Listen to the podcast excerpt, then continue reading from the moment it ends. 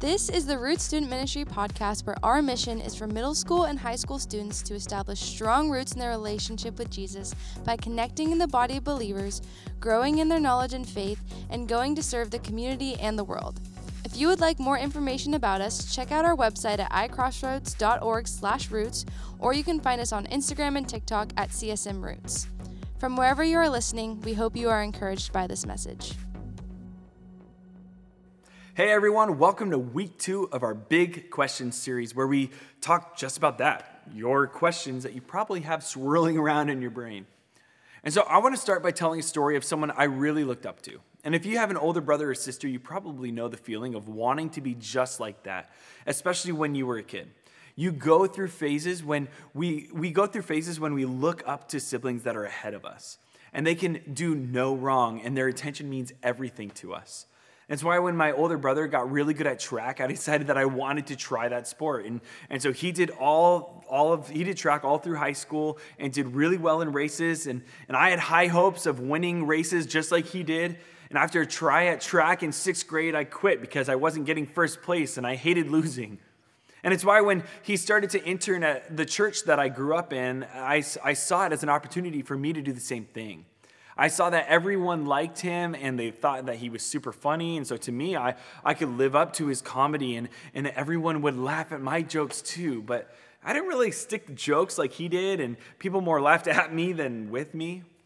And so looking back, I realized that some of me imitating and copying my brother was because I looked up to him. But it was also me trying to figure out who I was. Was I supposed to be just a younger version of my older brother, or was I supposed to be someone different with my own interests? May, I may not have used these words, but there was a big question that I was asking Who am I? Like me, you might not actually use the words, Who am I? but you may have wondered or thought about some version of that question. What we're really asking about is our identity. Identity is what makes us us. It's what makes us, makes us unique and causes us to be different from everyone else. And if you're like me, you can sometimes struggle to, to even begin to understand how to answer this question. And the tricky thing about identity is that most of the time, we're not asking the question with just ourselves in mind. We're deciding who we are based on what the people around us think of us or based on who they are.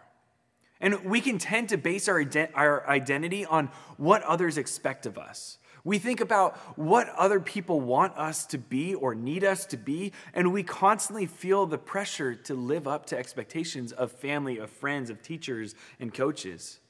Our parents want us to be responsible, so, so we see responsible as being part of our identity.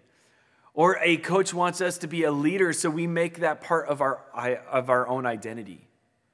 It's, it's not who we actually are as much as it is what people think that we should be. At the same time, we tend to base our identity on, on areas where we feel judged by others. We see ourselves through the lens of being not enough or whatever they expect from us. Like we're not blank enough. We're not funny enough. We're not tall enough. We're not confident enough. We're not smart enough. The list goes on and on and on, and, and we define who we are based on areas where we feel like we don't measure up. And maybe you feel like you must act or be a certain way because of your race or cultural background. And for you, maybe you realize that you're more than the label or judgment others have placed on you, but you're not sure what that means or looks like. You just know that what others have given you is an incomplete picture, and there's more to you than that. Also, we tend to base our identity on our image, how we appear to others. Others see us as the star athlete, so that's how we see ourselves. Our, our teachers see us as a below average student, so that's how we see ourselves. But no matter how we would explain our identity, the question for all of us is the same. It's really the question underneath Who am I? And this one big question feeds our insecurity. It drives the decisions that we make and it determines the friends that we have. And the question is Am I enough? And some of you may answer yes to this question, but you'd probably say, Yes, I am enough, but. And you may be quick to point out the areas where you're not measuring up. Because let's be honest, the areas where we don't measure up seem to take up a lot more thinking than, we, uh, than the areas that we do right. Others of you may answer the question by saying, No, I'm not enough because. No matter what anyone tells us, we just have a hard time believing that we could ever be enough. However, you'd answer that question, here's the good news. What we talk about today has a potential to be a game changer for you in the way that you answered it moving forward. I probably don't have to tell you this, but people have been wondering, am I enough since the beginning of time? And today we're going to look back at an interaction between Jesus and a group of people in the book of John, which is one of the four books in the Bible that talk about Jesus' life on this earth. And so in John's book, he records a miracle that Jesus performed. And let's check it out in John 6, 1 through 7. It says, After this, Jesus went across the sea of the Galilee Sea, that is the Tiberias Sea. A large crowd followed him because they had seen the miraculous signs that he had done among the sick. Jesus went up a mountain and sat there with his disciples. It was nearly time for Passover, the Jewish festival. And Jesus looked up and saw the large crowd coming toward him. And he asked Philip, Where will we buy food to feed these people? And Jesus said this to test him, for he already knew what he was going to do. Philip replied, More than a half a year's salary worth of food wouldn't be enough for each person to have even a little bit. All right, so, so right away, there's a problem. Jesus could tell that the people are hungry and the disciples are freaking out, and, and I would be too. Like, how are these guys going to eat? Hungry people become hangry people really fast. So the disciples are wondering what to do. And none of the disciples make enough money to buy enough food to feed all of these people. But Jesus doesn't seem worried. So check out what happens next in verse 8 and 9. So one of his disciples, Andrew, Simon Peter's brother, said, A youth here has five barley loaves and two fish. But what good is that for a crowd like this? Andrew mentions what, that there's this, this youth, like someone like maybe probably like you, who has some food. And we aren't even told if this youth is a boy or a girl. It's just a young person, maybe, maybe even a child, though. And in the first century culture, that would have made this kid not so valuable in the eyes of society. In fact, children tended to be viewed only as property. They weren't anything special. And the only value that children had was in what they could do for their family. But there's something else to notice. The young person didn't have regular bread. He had he or she had barley bread.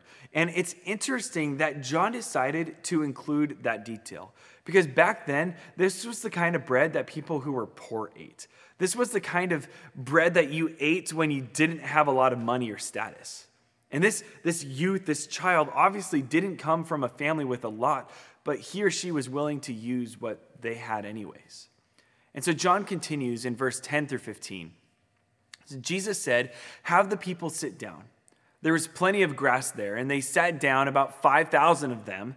Then Jesus took the bread. When he had given thanks, he distributed it to those who were sitting there.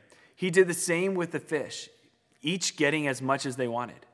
When they had plenty to eat, he said to his disciples, Gather up the leftover pieces so that nothing will be wasted. So they gathered them and filled 12 baskets with the pieces of the five barley loaves that had been left over by those who had eaten. When the people saw that he had done a miraculous sign, they said, This is truly the prophet who is coming into the world. Jesus understood that they were about to come and force him to be their king, so he took refuge again alone on a mountain. Okay, so Jesus did something miraculous, something extraordinary, something that someone with supernatural power could do. And he took a little bit of barley bread and fish and he fed the whole crowd. There ended up being so much food that there were even leftovers. And that's a crazy miracle. And Jesus is the obvious hero of the story, but John makes it to a point to he makes it a point to draw attention to a different hero. And the youth in the story, which is not even given a name, and not like not coming from wealth or privilege, not having a lot of a lot to offer, the youth was still featured front and center. And I wonder if John doesn't want us to forget the role Jesus allowed that this kid to have in the story. Jesus could have provided the food with no help at all. I mean, he made a blind he made blind people see and he brought dead people back to life and it wouldn't have been and taken much to bring food out of nowhere. But that's not what happened. Jesus takes the food from a barely noticed child and makes the child a part of the story taking place. Why? Because Jesus knew who this kid was. This child was made in the image of God, and that alone made this young person a part of the story we're celebrating. Jesus wasn't limited by what this kid had or didn't have, and the same is true for us. Jesus says that what we have and who we are is enough. So think of it this way you don't have to prove that you're enough. So let me give you an example of this, all right? You see, we struggle with feeling like we're enough. For example, take your grades, for example, all right? You may not think that you're the smartest person. You may not think you're the smartest person in the world at all, but in your mind, there's a certain level of success in this area that will be enough for a teacher or a parent or a step parent or a guardian to approve of. You might even go just a little bit above it, right? And so they'll be super happy with you when that happens. Or take the extra extracurricular things that you are involved in, okay? So we're gonna pour this in here. It could be uh, you're trying to be one of the best players on the team or one of the best actors in the play. And there's kind of this line that's enough. You have a certain expectation that you have for yourself, or maybe possibly a coach or a director has placed on you, and that equals a good performance in that role. And if you can do what you're expected to do without messing it up, you're still going to be enough. You might even go a little bit above the standard, and that's good. And that's they're going to be happy with you, right? And this happens in so many areas of life. We believe that success and great performance inevitably leads to being liked and accepted if we're funny enough, if we're smart enough, if we're skinny enough, if we're trendy enough, if we're fast enough, if we're pretty enough if we're strong enough, if we're, if we're winning enough, if we're successful enough, or even if we're Christian enough, then we'll be enough, right? But there are some challenges with this mindset. Number one, the first challenge, we compare ourselves to other people. And we know the areas where we do pretty well and get close to the enough line, but there are also we also know the areas where we don't do as well. And we all tend to focus on the negative, and we focus on the people who seem to be above the enough line, way up here, which naturally leads us to compare ourselves with people who seem smarter or cooler or better or nicer or more popular or more responsible than us. And since we feel like we could never measure up to them, we decide, we decide that we will never be enough this enough standard doesn't matter anymore. In other words, there always someone, there's always someone who is better than us, which in turn makes us feel like we have to get better in order to move on up. And so that line for enough gets higher. And number two, the second challenge with this mindset that we compare ourselves, we compare ourselves to ourselves. We all have an in, this invisible standard that we want to live up to. And as soon as we fail in that area, we decide that we're not enough.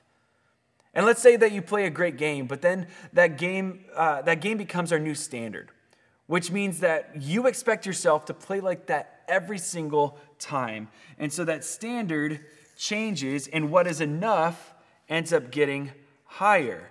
And so if you're not living in that standard, in that enough line, that just kills you. It just doesn't feel like what you give is enough anymore. So you move that line higher and, and, and higher and higher in hope that you will feel enough next time. But because of that, you continually find yourself in a no win situation. Everyone who, who's been watching this, or everyone in the room, maybe even watching with you right now, has felt this not enough at some point in their life. Even the people who seem like they have it all together. It's a universal experience where we feel like, hey, this is what we're giving and this is what enough is supposed to be. And if we're all honest, we have a hard time liking the person who doesn't measure up, the person who isn't enough, and that person is us. But when we add Jesus to the equation, we can stop trying to prove that we are enough. Because Jesus comes in and he removes this, he gets rid of it. He doesn't care about any of this. And he takes whatever we have and he makes it enough. And he just continues to pour into us until it overflows. And he just continues to pour. Because to him, it's not about if we're enough. Jesus takes our feelings of not enough and he, he says, No, no, no, you are enough. You are full. See, it's exhausting to have so much of our identity tied up to what other people think or expect or want from us. It makes us feel like the bar is always moving and the standard is always changing for who we should be. We may be enough in this situation with this person today, but what about tomorrow? Who knows? All right, so that's the end of my little explanation. Which is what makes what Jesus says and does such good news for us. His love for us doesn't change. He isn't temperamental. Jesus isn't waiting to see how we perform. He isn't wondering what we can offer. You are enough because Jesus says that you are enough. The feeling of not being enough is a normal part of being human. At some point or, or another, we'll all deal with it. In response, we may try to prove that we have what it takes, and we practice harder and study harder and work harder and, and put in more energy, and we try to prove to people that we're the best athlete, the most accomplished student, or the, the employee of the month, or, or we try to hide so that no one notice, notices. Feeling like we're not enough feeds our insecurities, so we do everything that we can to keep people from seeing it. So, what can we do when those feelings come up? Start by asking yourself these questions. Number one, where in my life do I feel like I am not enough? Around friends, at home, when it comes to grades, sports, at church? And number two, when I don't feel like I am enough, do I tend to respond by hiding, proving myself, or something else? And number three, how different would my life look if I stopped trying to prove myself or hide in this area? Or to put it another way, what would it look like to believe Jesus when he says, I am enough? Or number four, when I feel that way, how am I going to remember that I am enough? A tip from my own experience memorizing what God said is true about me helps when I start to believe differently. Ephesians 2:10 may be a good place to start. And here the Apostle Paul writes, For we are God's handiwork, created in Christ Jesus to do good works, which God prepared in advance for us to do. That first phrase is a great place to start. We are God's handiwork, we are a piece of art. When we battle the feelings of not being enough, one of the worst things that we can do is believe that we have to deal with it alone. And that's why we care so much about life groups and life group leaders, because everyone needs someone to, to remind them what is true when it doesn't feel true to them. We do these life groups every Wednesday night. And I imagine that even the youth in the story that we read wanted to provide for more than just himself or herself. And I imagine that this youth wanted to do something to help. That's why they offered their food to Jesus. But it's also important to note that Jesus was able to create a miracle, to create enough where there wasn't enough. Being enough is about more than feeling good about yourself, though that is important. But it's also about knowing that you have everything that you need to be a major force for good in the lives of others. Imagine what might be possible if you started to believe that you are enough and that God can use you to be a force of good in the lives of others. What if you walked into school believing that about yourself so that you could take a break from trying to prove or trying to hide and imagine what you may feel instead? I really believe it could change you and the people around you. You don't have to prove that you are enough. Jesus says that you are enough. And that's really great and really true news. So let me pray. Father, I just thank you so much that you pour into us, that you are the one who says that we are enough. God, I pray that we don't feel like we have to act a certain way or we have to be a certain way, but we can just accept you, we can trust you, and we are enough because of you. So, God, I pray that as we receive that, that you just start to change us. You start to do things in us so that we can just feel confident in knowing who we are in you and that we are enough. We love you, Jesus, and we pray this in your name. Amen.